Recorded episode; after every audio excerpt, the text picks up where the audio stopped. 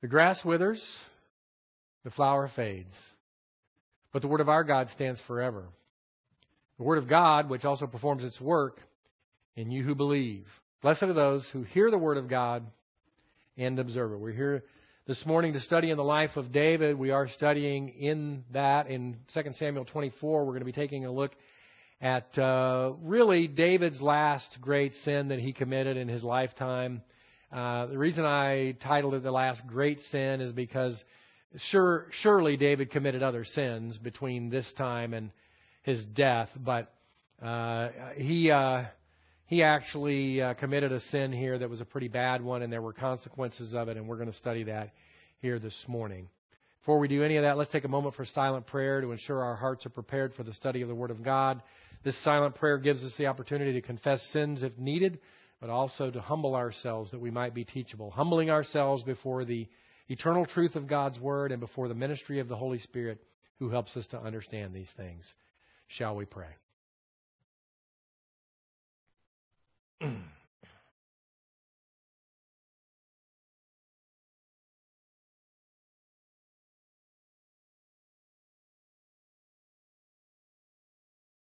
Most gracious and loving Heavenly Father, we thank you for this blessing of being able to have services this morning, albeit virtual. I thank you for the men who are here to help the logistical needs of putting together the virtual service this morning.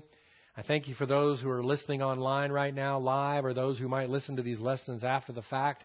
And I pray that these things will be a blessing to everyone who hears, that uh, those, that, those that are hearing your word, uh, dwelling on your word, considering what it means, uh, that you will use the ministry of the Holy Spirit, Father, to help them understand what these things mean and how to apply these things in their daily lives that they might grow in the grace and knowledge of our Lord and Savior Jesus Christ. We pray all of these things in His most precious and beautiful name. Amen. All right. Well, um, I, a couple of things I wanted to talk about before we jump in on this. One, I was really thankful last week for how Derek was able to jump in and add some some color and some richness to the service with his information he had uh, about the mighty men, David's mighty men, and and uh, he and I exchanged some communication after the class, and he's read some books and uh, looked at some things that gave him additional information. But that's something very personal for him as someone who served in our armed forces and was an Army Ranger, and somebody who uh, was in some very very difficult situations as part of his service during his deployments. Uh, this was a very important thing to him is to have a connection with uh, David's mighty men of valor. And so I really appreciate what he was able to add last week to the service by doing that. And that's one of the beauties of when we have face to face teaching. You know, that's what we're this morning, uh, you know, we're going virtual and you lose that.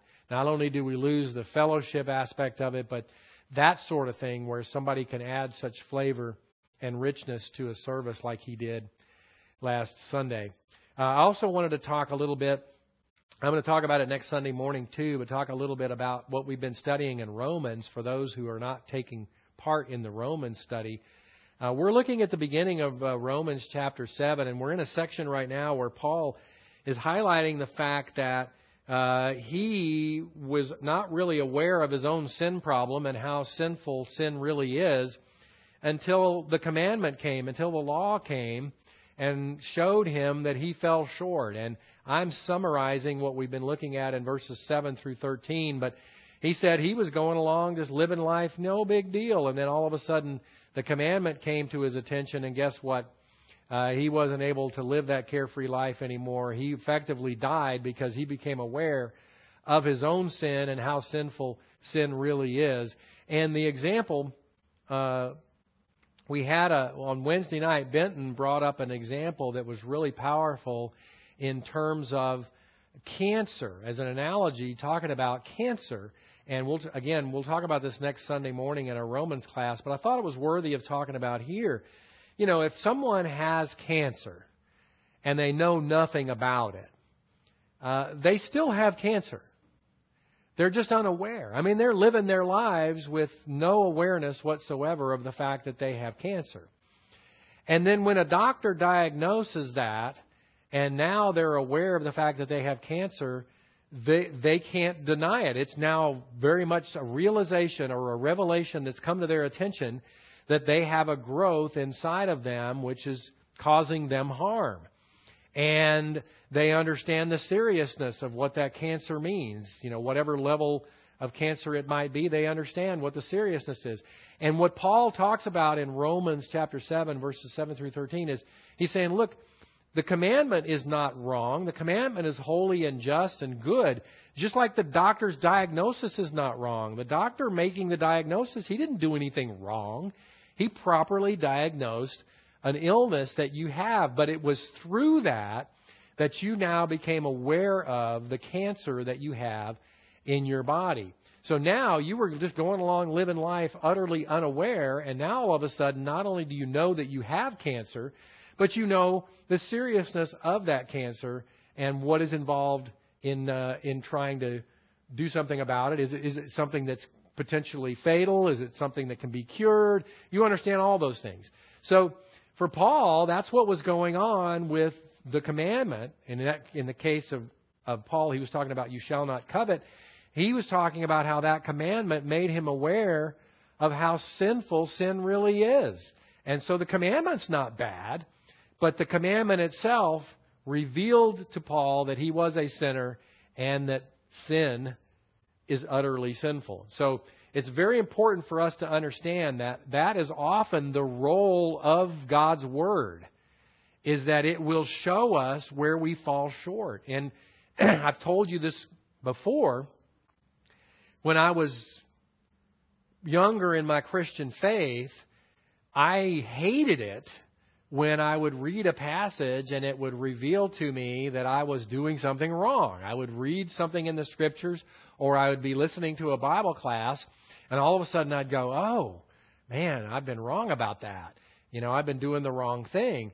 And uh, now I have a totally 180 opposite view of all of that. Now, when that happens, when the scriptures reveal to me uh, where I am wrong, where I am off path, it actually is a good moment for me because now I can I can look at that, I can dwell on it, I can allow the Word of God to do what it does and correct me in my thinking and correct me in my actions, rather than having to learn it through trials and testing.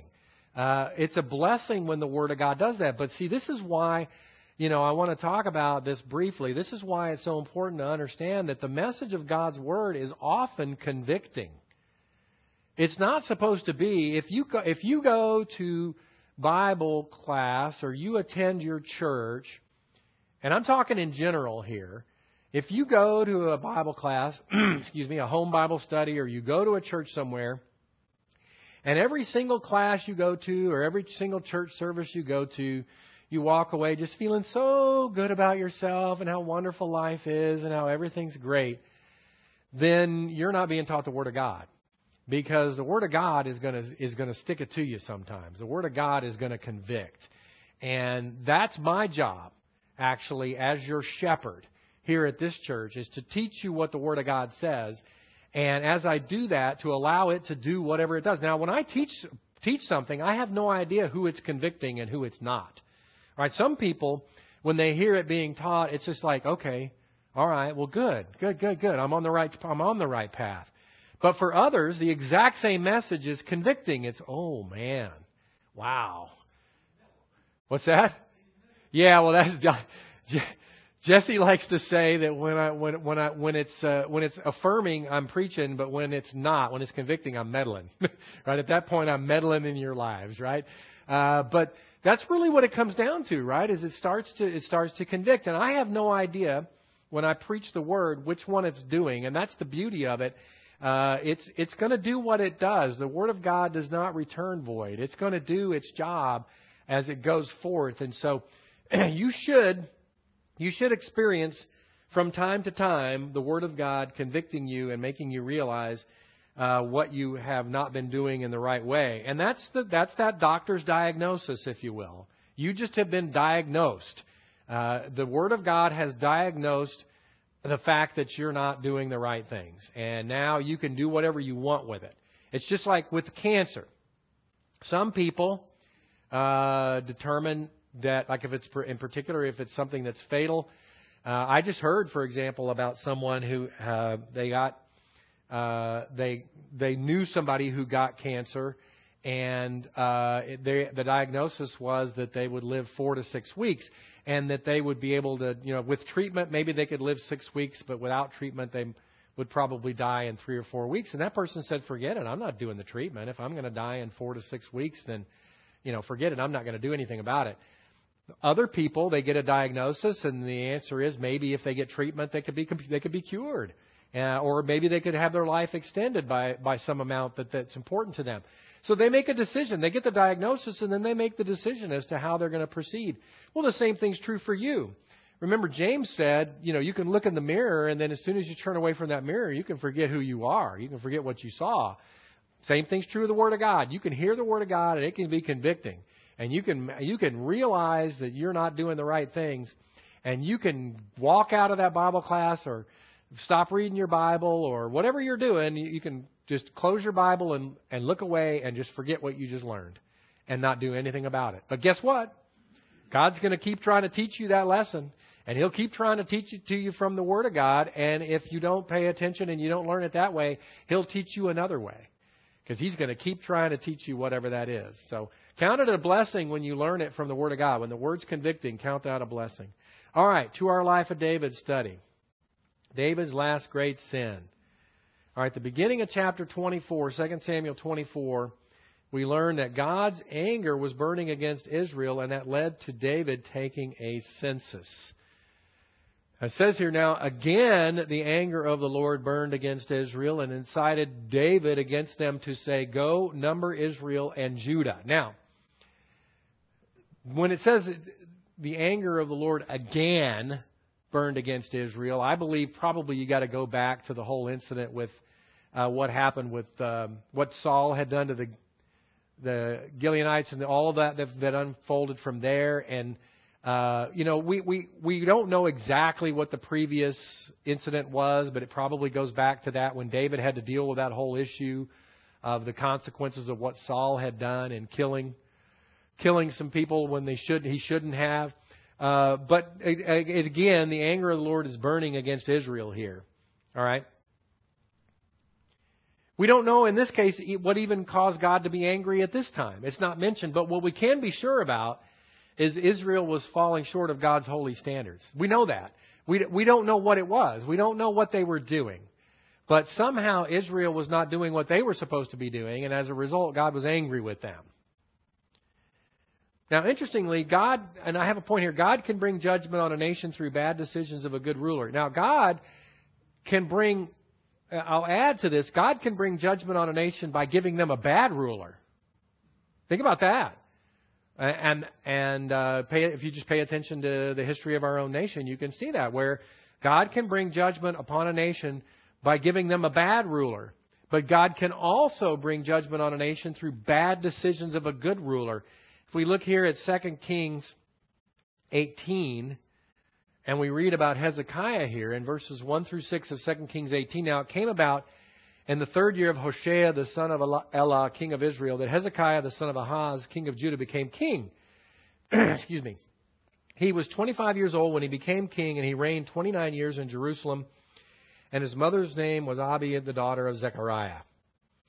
He did right in the sight of the Lord, according to all that his father David had done. He removed the high places and broke down the sacred pillars and cut down the Asherah.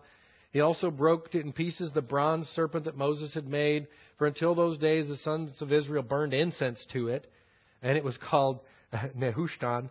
Um, he trusted in the Lord. And by the way, Nehushtan, I think, is uh, yeah, just it means just a piece of bronze, but they were worshiping it, right? They were burning incense to this thing like an idol.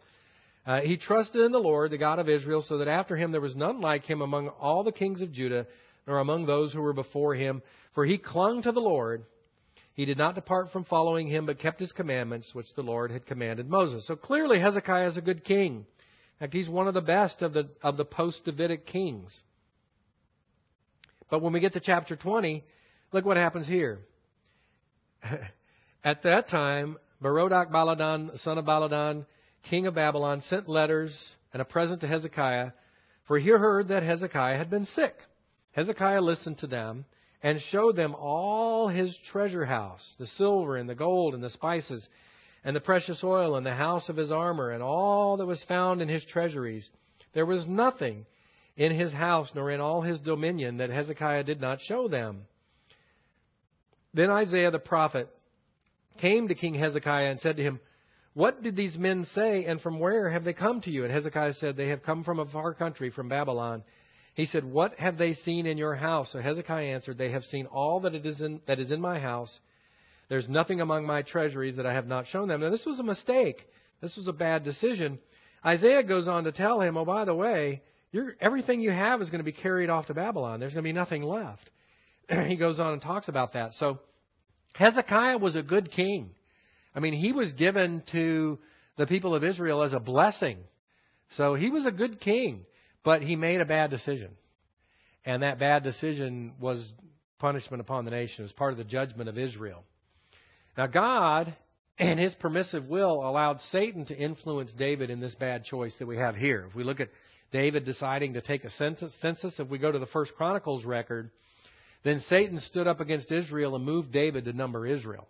This is the same. This is the same incident here. It's in First Chronicles instead of in Second Samuel. But this tells us in First Chronicles, it tells us that Satan was involved, right? So the Lord's anger burned against Israel, and Satan influenced David to have, to cause him to make a bad choice and to number the people. Now, by the way, the numbering of the people, as we're going to see, uh, when we look at this. the numbering of the people was not like what we do here in our country today, right? We have this whole idea of the census in our country today, and the purpose of that is it's far cry actually from what Israel was doing.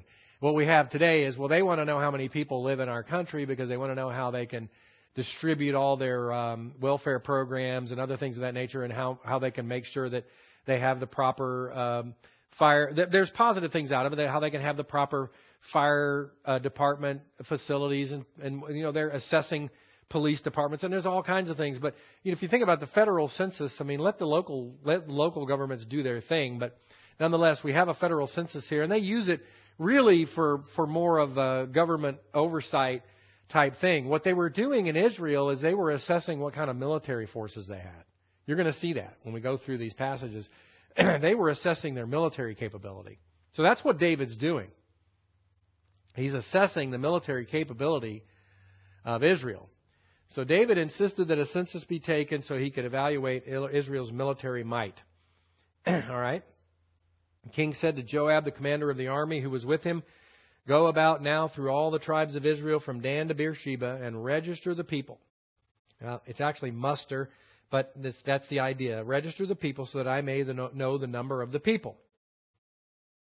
But Joab, this is interesting because Joab's done a lot of bad things in the life of David, but yet this is one where Joab even himself recognized this wasn't good. Joab said to the king, Now may the Lord your God add to the people a hundred times as many as they are, while the eyes of my Lord the king still see.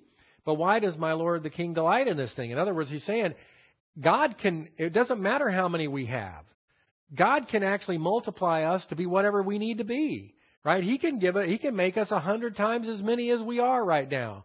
Uh, and and he's saying, may the Lord do that while you can still see, David. But why do you delight in this thing? He's he's asking him because he knows he, what he's doing is not right. Whoops, sorry about that. That's what I just pointed. Joab knew that this was a bad idea. If we go to First uh, Chronicles twenty one six. Um, it says, uh, but he did not, it's talking about Joab, he did not number Le- uh, Levi and Benjamin among them, for the king's command was abhorrent to Joab. So we see that Joab was not pleased with this, and he actually questions David about it. Then in verse 4, nevertheless, the king's word prevailed against Joab and against the commanders of the army. In other words, David was very insistent about this. So Joab and the commanders of the army went out from the presence of the king to register the people of Israel.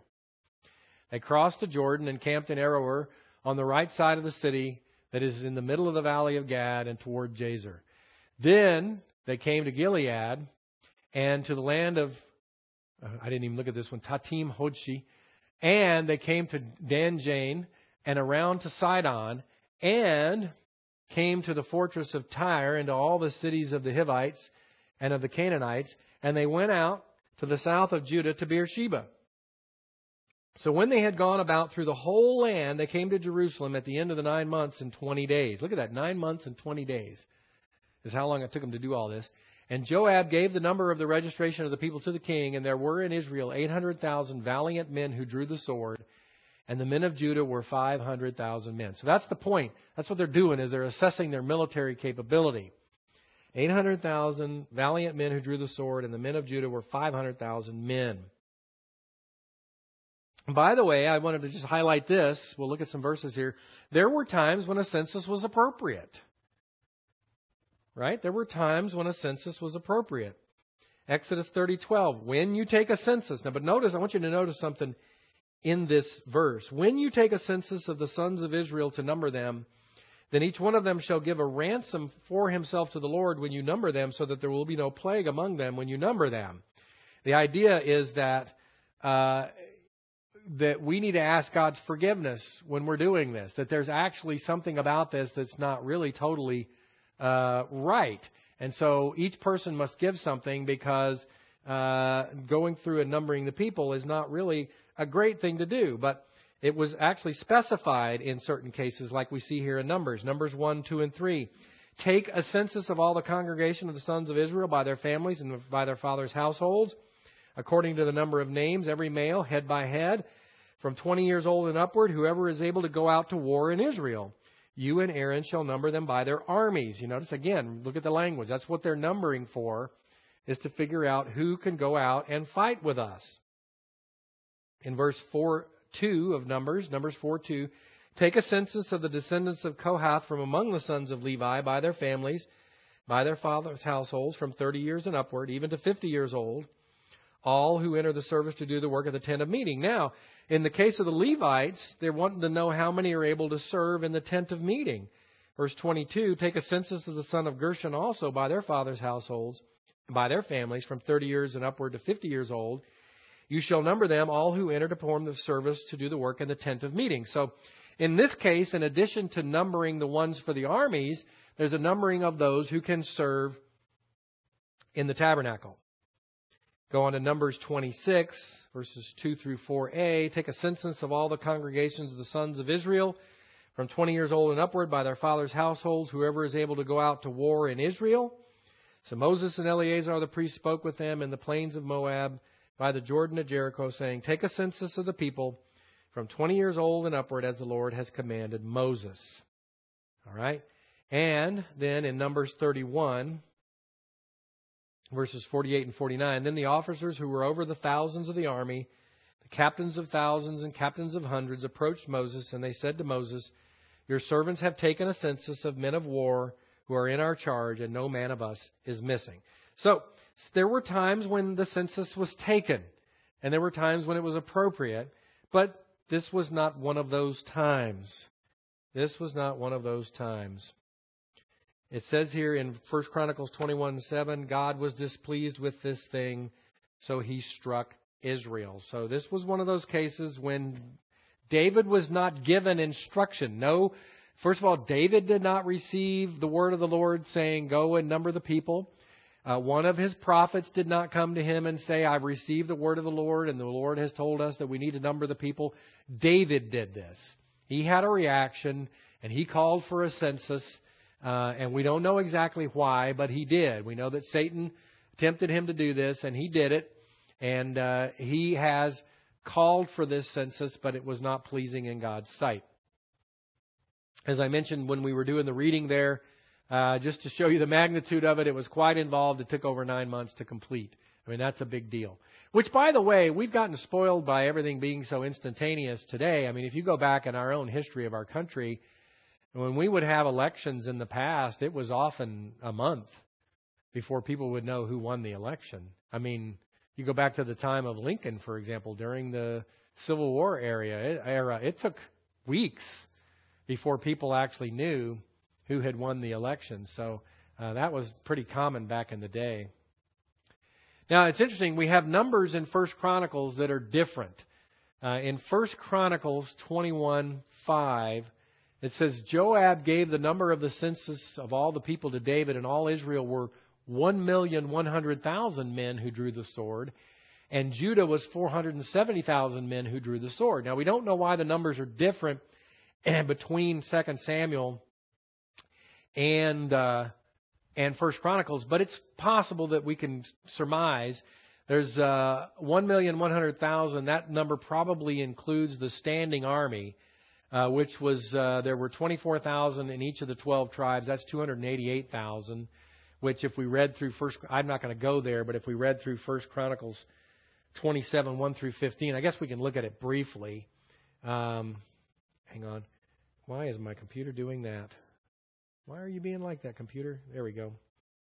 Now, as they went through there, you'll see that there were divisions 24,000 here, 24,000 there. Right as we go through each of these, you notice in his division was 24,000. In this division was 24,000, 24,000. It's mentioned over and over again uh, that there's 12. Then there's 12 of these listed here, and so it's possible that in 2 Samuel, when we get the 800,000 number, that was the number of men that were accounted for that were beyond the standing army that they already had. Now that's not that's not 300,000, but by the way, there's also references in Scripture about another 12,000 that were uh, horsemen that were there that served the king.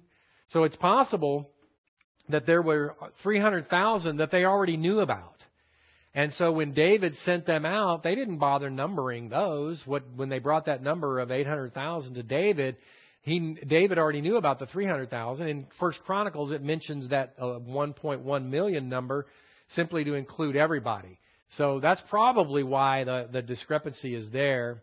And then um, the 470,000 number likely does not include uh, the chosen men of David. Back in 2 Samuel 6 1, it said, Now David again gathered all the chosen men of Israel, 30,000. So it's very possible that that 470,000 number in First Chronicles doesn't include David's chosen men. Uh, we don't know. There's really no. That's why I have likely. The difference, the difference here. This is likely why they're different. We really don't know why they're different, but they're the all it is is just a difference in accounting. We don't know why the numbers were given that way, but but either way, the the real important thing here is that the people were numbered. That's the real important thing is that they were numbered. As soon as David received the census report, he knew he had sinned. Now, interestingly, I think it's significant in a way. Nine months passed. It's part of the reason I pointed out the the duration of it, that how difficult that was a process, right? Nine months and 20 days had passed, and they came back with the report, and it was when he received the report that David realized that he was doing something wrong. It wasn't like during that nine month period, all of a sudden David went, wait a minute, we really shouldn't be doing this. So I wonder if that's one of those things where David just really didn't give it much thought. But when they showed up and they gave him the report, it uh, it hit home. It says now in verse 10 of 2 Samuel 24, it says, Now David's heart troubled him after he had numbered the people. So David said to the Lord, I have sinned greatly in what I have done, but now, O Lord, please take away the iniquity of your servant, for I have acted very foolishly. I want you to note a couple things here. As soon as he realized what he had done was wrong, he confessed. That's a very important thing I want you to get out of this. David, David, for nine months, David didn't pay attention, I guess, or he wasn't really thinking about it, or whatever the situation was. But after he received the report, he was troubled and he knew he had done something wrong. And as soon as he was convicted, he confessed. Right? So we can we can have the same thing happen in our life. We we can be involved in some sinful activity for a period of time and then not get, and not get convicted immediately. But then when we get convicted, as soon as you are convicted by the Holy Spirit, you should confess. There's no reason to waste any time at that point. I mean, you've already, maybe you've been sinning for a week. You know, there's nothing you can do about that. You've already, you've already wasted a week, if you will, in sin. Well, don't waste any more. You've, now that you've been convicted by the Holy Spirit, go ahead and confess. That's what David did here in this case. But notice also that he did not go and offer a sin offering to the Lord, as this would only be required for tabernacle worship. He didn't. This is one of the things I think is interesting. I'm going to point this out in Leviticus chapter five. So it shall be whenever he becomes guilty in one of these, and it talks about various sins previous to this in this passage. When he becomes guilty of in one of these, that he shall confess that in which he has sinned. Notice confession in verse five. He shall also bring his guilt offering to the Lord for his sin which he has committed, a female from the flock, a lamb or a goat as a sin offering. So the priest shall make atonement for on his behalf for his sin. And it goes on from there. So now what this means is when the next time David wants to go and participate in worship at the tabernacle, he's going to need to take a sin offering. But see, because I've heard people say, well, in the Old Testament times, this is what you had to do. You had to confess and you had to bring a sacrifice. No, confession of sin is how you get forgiveness of sins, and it's always been that way. There was an additional requirement under the law where they had to bring an animal for an offering so that they might be ceremonially clean, if you will, as they would go in and participate in the worship. So there's a ceremonial aspect in the Old Testament that we don't have today. When you sin, you confess. You don't have to worry about bringing an animal to the church when you want to worship. You don't have to worry about bringing an animal anytime, right? So David did not go rush off to the to the tabernacle and offer an animal. He just, confessed his sin. That's all he had to do. So confession of sin is the is the is the answer, and it always has been. And you notice how in that Leviticus passage, confession is the first thing mentioned in that passage. I just want to highlight that because there's confusion. Some people think that until the animal is sacrificed, that the sin is not forgiven. That's not true. The sin is forgiven once the confession is made, just like it is today. The animal sacrifice is part of what is involved in being able to participate in the tabernacle worship at the time. Uh, as I said, once confessed, David's sin was forgiven. However, there would be consequences, and we have that here today, even in our own lives. We are forgiven, we are cleansed of all unrighteousness when we confess our sins. But guess what, folks? There can be consequences. You know, if you do, you know, if you go out and commit a sin where you're involved in illegal activity, well, you can confess that sin and you can be forgiven your sin and cleansed from all unrighteousness. But when you're found out about that illegal activity, you might very well end up in jail. And you might lose your job and whatever else, right? There's consequences. So just because it's forgiven, which is, by the way, the, the, a very important thing, the sin being forgiven is very important. But don't think that just because the Lord has forgiven you of your sin, that there won't be any consequences. And this is a good example of that. Now, David was informed, excuse me, by Gad, the prophet Gad, that he would have to choose the consequences, or at least that's what he was asked to do. You'll see that he kind of doesn't. We'll get to that in a minute. Verses 11 through 14. When David arose in the morning, the word of the Lord came to the prophet Gad David's seer, saying, Go and speak to David. Thus says the Lord, I am offering you these three things. Choose for yourself one of them, which I will do to you. So Gad came to David and told him and said, Shall seven years, and we're going to see, I think this is actually a, a, a textual problem here in 2 Samuel 24. I think it's actually three years. Shall seven years of famine come to you in your land, or will you flee three months before your foes while they pursue you? Or shall there be three days' pestilence in your land? Now consider and see what answer I shall return to him who sent me. So I think it's three. I think it's three years, three months, or three days. I think that's what, what is happening here. We'll see that in a minute. Now, in verse 14, then David said to God, and you'll see how he kind of punted in a way, but not totally. He doesn't want, he doesn't want the middle one. He doesn't want to be pursued for three months. He says, I am in great distress. Let us now fall into the hand of the Lord, for his mercies are great, but do not let me fall into the hand of man. Excuse me. Now, he, doesn't want to, he doesn't want to be pursued for three months. And a lot of the commentaries I read said, well, he, then that means what he did is he chose the third one. Well, no. If uh, if he's saying, uh, "Let me fall in, let us fall into the hands of the Lord, for His mercies are great," there could also have been three years of famine in the land. God ended up bringing on the pestilence, but it could have been the three years of famine as well. so he had these three choices we talked about. In, in 1 Chronicles 21, it words it this way either three years of famine or three months to be swept away before your foes while the sword, sword excuse me, of your enemies overtakes you, or else three days of the sword of the Lord, even pestilence in the land Goes on to talk about the angel of the Lord, which we'll read about here.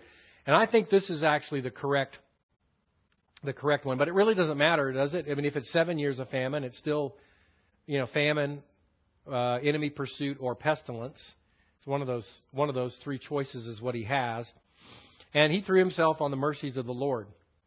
He did not want to be at the hand of man. He's like, you know what? I'm, I'm gonna I'm gonna take whatever the Lord dishes out because I trust that because the Lord is merciful. And I and if you think about it, it's like how many times have you said to yourself, Man, if I were God, I would not have put up with that for nearly as long as he did, right? We are not nearly as merciful as God is. So that's what David's trusting. All right. What the Lord did was he ended up bringing pestilence upon the people of Israel. Verses 15 through 17. So the Lord sent a pestilence upon Israel from the morning until the appointed time, and 70,000 men of the people from Dan to Beersheba died. when the angel stretched out his hand toward Jerusalem to destroy it, the Lord relented from the calamity and said to the angel who destroyed the people, Enough. Excuse me, it is enough. Now relax your hand. And the angel of the Lord was by the threshing floor of Aron, excuse me, Araunah, the Jebusite. Verse 17. Then David spoke to the Lord when he saw the angel who was striking down the people and said, Behold, it is I who have sinned, and it is I who have done wrong. But these sheep, what have they done? Please let your hand be against me and against my father's house. So he's taking he's taking personal responsibility. He doesn't want to see the people harmed. As we saw, the plague very quickly killed 70,000 people. you know, if you look at what's going on right now with this COVID 19 thing, I mean, I've had people actually ask me, you know, is this some kind of a plague? Well, yes, it is. The question is, uh, what is going on with it. Is, is it a plague that was wrought by the Lord? Possibly. I'm not going to say no. I'm not going to say yes either, because I've had no revelation, neither has anyone else, uh, as to whether or not this is a plague that's, excuse me, that's been sent by the Lord. But what's interesting is in this particular case, it's worldwide. This case here that we're talking about here, this was a plague that was put upon the people of Israel. And 70,000 people died in a short period of time. Uh, what we're looking at in the world around us today is, is definitely a plague. I don't think there's any question about it. It's pestilence. It's a plague. Uh, whether God sent it or not, I don't know. But does the world need discipline? Yes, we do. Uh, so the Lord intervened so that more lives would not be lost. and then David, of course, cried out to the Lord to have mercy on the people of Israel since he was the one who had done wrong. Now, I want to point out something here in this passage that I didn't put in the notes. Um, it says in verse 16, When the angel stretched out his hand toward Jerusalem to destroy it, the Lord relented from the calamity and said to the angel who destroyed the people, It is enough. Now relax your hand. And then ver- at the very end of this verse, it says, And the angel of the Lord was by the threshing floor of Araunah the Jebusite. Now, this is the only verse that I can find in the Old Testament where that phrase, the angel of the Lord, is used where I'm not 100% certain that it's Jesus Christ. It's the pre incarnate Christ. This is one of those where this might be uh, that reference, the angel of the Lord, is just a reference back to the angel that's been talked about already. It's possible this is just one of the angels. It's possible that it's not talking about the pre incarnate Christ. Now, could this be Christ? Could this be the pre incarnate Christ that's going out and carrying out what's happening in the land? You bet it could be. But I'm not 100% certain. This is the only instance where that phrase, the angel of the Lord, is used. Now, something important to remember. This phrase is used in the Old Testament. There's a number of times where it's an angel of the Lord. When you see the indefinite article used, it's an angel of the Lord. That's just an angel. When you see the definite article used, the angel of the Lord, it's almost always the pre incarnate Christ, up until the incarnation. After the birth of the Christ child, you will see that expression used in the New Testament, the angel of the Lord. It's not talking about the pre incarnate Christ anymore because he's been born into this world, right? So it can't be talking about the pre incarnate Christ. But in the Old Testament, that phrase almost always refers to him pre incarnate Christ. And this, this is the one case where I could say, I could actually make an argument this is not talking about Christ, this is just an angel.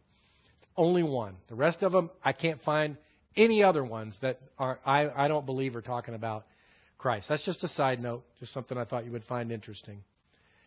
now, Gad then told David to build an altar where the Lord had shown mercy. Here in uh, 2 Samuel 18, 24, 18 through 25. The first three verses, the site was on a threshing floor owned by Araunah, so David offered to buy it.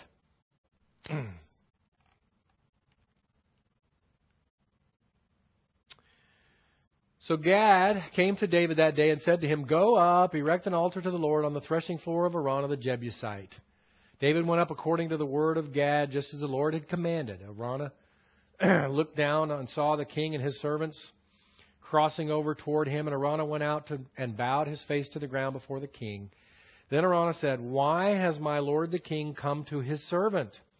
And David said, To buy the threshing floor from you, in order to build an altar to the Lord that the plague may be held back from the people. Now, Araunah responded to all this by offering the threshing floor, wood, animals, etc., to David for free of charge, no charge at all, so that he could make the offering to the Lord. That was what we see in the next couple of verses here, verses 22 and 23. Araunah said to David, Let my lord the king take and offer up what is good in his sight. Look, the oxen for the burnt offering the threshing sledges and the yokes of the oxen for wood, everything, O king, Araunah gives to the king. And Araunah said to the king, May the Lord your God accept you. So he's wanting this, he's wanting this offering to be pleasing to God, and he says, Look, you can have it. I'm giving it all to you. And that shows the kind of person he was. But David insisted on paying. And I think he had good reason. If you look at what he says here in verse, the beginning of verse 24, However, the king said to Araunah, No, but I will surely buy it from you for a price, for I will not offer burnt offerings to the Lord my God, which cost me nothing. The idea is when you go in to make an offering, it is supposed to be something that it, that's costing you something. That's the idea of the offering. You're, and in fact, when it came to the animals, you were supposed to take the best of the best.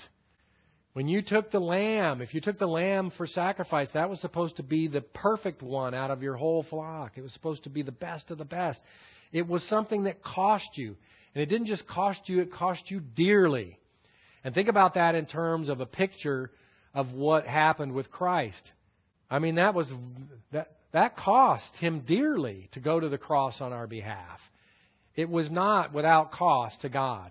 It's Salvation, I, always love the way people talk about that. Salvation is free. It's just a matter of accepting Christ, but it's not without cost, right? There was a cost, and God had to pay the cost. So, there's the answer. Jesus Christ had to go and die on the cross.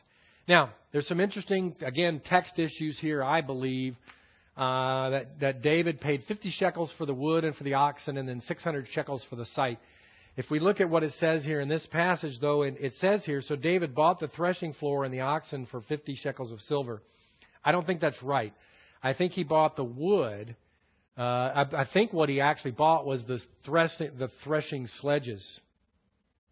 He was buying some wood and the yokes of the oxen. He was buying wood. And it says here he bought the threshing floor and the oxen for 50 shekels of silver. But if we look over in First Chronicles 21, 25, it says, So David gave Ornan. By the way, in this one, his name is recorded as Ornan. Back here in uh, our second Samuel package, passage, we have Araunah. It's the same person. That's often the case where it would be, oh, sorry about that, where it would be spelled slightly different in different passages. But it says, So David gave Ornan 600 shekels of gold by weight for the site. In other words, for the threshing floor. And I think that's what's really going on. If you think about it, he paid him 600 shekels of gold for the, for the location, and he paid him another 50 shekels of silver for the wood and for the, uh, and for the, uh, the oxen. So that's what I believe should be recorded in those passages. Again, it's just a text issue. David then built the altar and made the appropriate, appropriate offerings to the Lord. We see that in the second half of verse 25. Or uh, what am I looking at? The first part of it? 25a, I'm sorry, the first part of it. David built there an altar to the Lord and offered burnt offerings and peace offerings. So he offered the appropriate offerings to the Lord. And then the Lord responded to the prayers being offered up for the land and had mercy on Israel. This, I think, is significant. Don't just brush over this. And then at the end of verse 25, it says, Thus the Lord was moved by prayer for the land, and the plague was held back from Israel. Was the Lord moved by the sacrifices that David offered on the altar? See, David did that in obedience. He was told by Gad that that's what he was supposed to do. He's supposed to build an altar and offer up sacrifices. And he did that in obedience. But what was it that moved the Lord? Prayer. That's not an insignificant thing. The Lord was moved by prayer for the land, and the plague was held back from Israel. Folks, uh, we know from the book of James in chapter 5, it talks about the the prayer of a righteous man, you know, is effective. These things are important. Uh, these things, as they're offered up, they they cause uh, cause beautiful things to come about. And I believe, for example, that this local church is here as a result of prayer. I believe there were people who were praying that there would be a local church in this area, and uh, that would be a Bible church that would be teaching the Word of God. And I believe God answered those prayers and put this church here. So prayers are a powerful and important thing. So, you know, the, David had confessed the sin. David offered up the burnt offerings. All these things took place. Uh, and all of those things are important. Don't get me wrong. I'm not trying to minimize the importance of those. But what I want you to see is that the Lord was moved by the prayer for the land, and the plague was held back from Israel. The prayers of the saints are a beautiful thing before God, powerful and a beautiful thing before God. And we shouldn't just discount the importance of that. And again, as I urged in the announcements, please be praying for rain and for some relief from this heat wave. I hope we're looking at the the last of this insane heat for the summer. I mean, I'm not talking about I'm not talking about triple digits. I'm talking about the crazy 104, 105, 106 degree temperatures. It's just just burning up the land. But please be in prayer for that. God is moved by prayer. Uh, that is a that is an amazing and a powerful thing to understand that He is moved by prayer. All right. That's it for our study in the life of David. Any questions for the people that are here? Anybody? All right, good. Uh, hopefully, everything was clear in that in terms of the importance of the confession of the sin, the proper place uh, of the offerings, and what that what the purpose of that is, what it means, uh, and also the significance of prayer. Hopefully, I highlighted all of that uh, for you. All right. Now we're going to look at our scripture of the week. Scripture of the week Isaiah 53, verses 1 and 2. And I'm going to give everybody just a minute to turn there if they need to. Uh, some people are just doing it in their electronic Bibles, others are actually turning pieces of paper. Isaiah 53, 1 and 2. So read along with me now as we read these two verses at the beginning of Isaiah 53. Who has believed our message? And to whom has the arm of the Lord been revealed? For he grew up before him like a tender shoot, and like a root out of parched ground. He has no stately form or majesty that we should look upon him, nor appearance that we should be attracted to him. All right. So, who has believed our message? Who has believed it, right? The message is being delivered, but who's believed it, right? To whom has the arm of the Lord been revealed? The message goes out. The message is going out every day. There's churches all the time that are proclaiming the message of the Lord. Who's listening? Who's believing? That's what that's what's being asked here at the beginning. Who is believing? Now that's an important thing, by the way. The message has to go out, uh, just like God had to exhort uh, Jeremiah. Jeremiah felt like nobody was believing. Nobody was believing the message he was delivering. Everybody was listening to the false prophets. They wouldn't believe what he was telling them. Um, you know, they get they get taken away. I don't know if you've been reading along in the Bible reading, but the, we're right there in Jeremiah now. The people of Israel got taken away to Babylon, and there were false prophets telling the people it's only going to last a couple of years, and then we'll be coming back. And Jeremiah was delivering a message saying, "You're going to be there for 70 years." Which means, by the way, what does that mean for most of the people? Most of the people aren't going to be around to come back to the land. You know, two years, almost everybody who's been taken to captivity is going to come back. 70 years? Well, most of the people who went into captivity are not going to ever come back. And that's why the message Jeremiah had is make for yourselves houses, have children, you know, all those things in the land of Babylon. You know, you got to settle in in Babylon because it's going to be 70 years before you, you, you're brought back to the land, before the people of Israel are brought back to the land. But that was not a popular message, right? That was not a popular message. People liked the message that they got from the false prophets. And so this whole thing, who has believed our message and to whom has the, whom has the arm of the Lord been revealed? That's a great question. I mean, the prophets all felt like that. They had to ask, who's believing what we're telling them? You know, and I, and as a pastor, you wonder sometimes. I mean, when you're preaching the word and you say to yourself, I wonder who's really getting anything out of this? Who's believing this? Who's benefiting from this message? And then he goes on to talk about this is actually talking about the branch, the Christ. Uh, for he grew up before him like a tender shoot. That's the language of the branch that's been used before. The branch, that is our Lord Jesus Christ. A tender shoot. You notice both the he and the him are capitalized in there if you have your Bible open right now, and that's uh, that's because it's talking about Christ, who is God, growing up before the Father like a tender shoot. And it says, and like a root out of the out of parched ground. And this is very important. Parched ground. If you think about that for a second, if you look at the if you look at the land right now, we we got a vivid picture of it right now. The ground around us is parched. I mean, it's just extremely dry. We're hoping for rain either tonight or tomorrow, but everything is extremely parched. And out of that parched ground, every once in a while, something still sprouts up.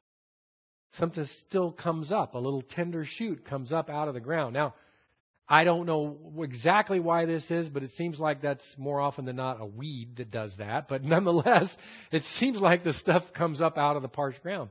In this case, we're not talking about a weed, we're talking about a precious, tender shoot. The parched ground here is not actual earth. This is just a description to help us understand. What is parched is, a, is talking about spiritually. That when Christ comes, right, when he this, this is looking forward to the future, right? When Christ comes, it's going to be parched. Spiritually, things are going to be pretty parched, pretty desolate right? At that time, it's going to be a time with where there's not much in terms of faith. And those who claim to be of the faith are going to be those who are not really of the faith. You're going to see that it's a parched ground that the tender shoot comes out of. And that, and that came to fruition. When Christ came, there were people of faith. But the reality of it is, spiritually, it was very parched. And that's significant. I think, you know, it's interesting because that's going to be true. I mean, the scriptures tell us that's going to be true when he comes to get the church, too. The rapture is going to take place when things are very parched. So when Christ came in, in, this, in the first advent, things were very parched. Uh, when Christ comes at the rapture, things are going to be very parched spiritually. Now, look at this last part. This is what really took me to this passage. He has no stately form or majesty that we should look upon him, nor appearance that we should be attracted to him. Now, this is the only thing, by the way, we have in our Bibles that gives us any inkling of what it is that Jesus looked like. But what it tells us is that he was not some Hollywood movie star, impressive individual in terms of his look and his looks and his stature. He was just an ordinary guy. He was just an ordinary guy in terms of his humanity. He was not he didn't stand out. Excuse me. Tickle in my throat. He didn't stand out in any way. Now, think about the anointing of David. We go back to that again, right? Anointing of David. When Samuel showed up, of course, Samuel was a great prophet. But nonetheless, when he showed up, he sees David's brother and he goes, Oh, wow, this has got to be the one, right? This has got to be him. And God said, No. God said, I am not looking upon the outward appearance, I'm looking at the inward, I'm looking at the heart. Right? So it makes sense to me And if you think about it, it should make sense to you as well. It makes sense to me that when God sent his son to dwell in the likeness of human flesh, he didn't make him a pretty boy. He didn't make him tall and stately in appearance. He didn't do any of that. God sent his son in a form that was looked like anyone, a common man, just a common man. The point of Christ coming was not that he was some standout individual in terms of his appearance. Was think about did, did the appearance of our Savior Jesus Christ matter one way or the other? Think about that. Should not a bit. Should not have mattered at all to anyone. But think about, go back again, as, as I said, the anointing of David. Think about the mentality of the Jews at the time he came. They were looking for a king that was going to come and rescue them from their Roman captivity, right? They did not want to be under Roman domination. They wanted a king to come along and save them out of that. So what were they looking for? They were looking for somebody who looked like he, he would be able to take them out and lead the armies of Israel and save them. So they were looking for somebody of stately form. They were looking for somebody who was impressive in appearance and looked like a looked to them like in their eyes like a great warrior. So the fact that he came and had the, the appearance and, and was not any kind of in any kind of way uh, would stand out in a crowd is significant. God sent him that way on purpose. Remember, he could have he could have come in human form and looked like anything. God could have made him look like anything, but he came in a, such a manner that he had no stately form or majesty or no appearance that we should be attracted to him. That he came as a common man. You wouldn't even notice him in a crowd. Contrast that with what I believe. I'm fully convicted about this. What I believe is going to happen when you get to the Antichrist. I believe that when the Antichrist comes, he's going to be big, he's going to be strong, he's going to be handsome, he's going to be somebody who, when he goes on television or on the internet or whatever else he does, everybody's going to immediately be attracted to him and they're going to listen to anything and everything that he says. I want you to think about this for a second. this is sad. What I'm, about to, what I'm about to tell you is sad. But I'm telling you, I have seen it with my own two eyes. in the world we live in today, we know the way advertising is done, sex sells, right? That they will do anything and everything they can to try to sell you a product by using some sexually provocative woman uh, or some really handsome man, right? Well, I have witnessed with my own two eyes men who when they see a really, really, really pretty woman who's on the TV set and she's spouting off this or that or the other thing, it could be on the internet, it could be anywhere, spouting off this or that or the other thing. They are just listening along, and whatever she says, they're just like, oh, okay. You know, they're just basically dumbfounded by the fact that she's such a beautiful woman. And they'll listen to anything she says.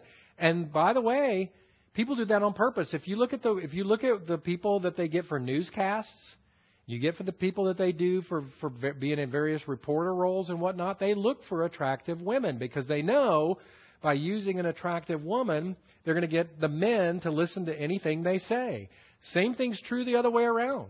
You get a really handsome looking guy and you put him up there and he's talking about things, the women are going to listen to that. So I believe that Satan, when he brings the Antichrist, he, he is going to be a, a, an amazing specimen. He's going to be, again, like I said, I think he's going to be tall. I think he's going to be strong. He's going to be handsome. And man, when he starts talking, everybody's going to listen. And so the contrast between what Satan's going to do with the Antichrist and what God did with the Christ shows the difference because God is all God is not focused on those sorts of things. Those sorts of things are trivial in God's sight. He's not concerned about appearances. He's not concerned about all of that sort of thing. And he brought his own son into the world in this way that we're reading about here in Isaiah 53, not of stately form or majesty and not of some appearance appearance that you would even notice, right? That we should be attracted to him. That you would even you wouldn't even notice him.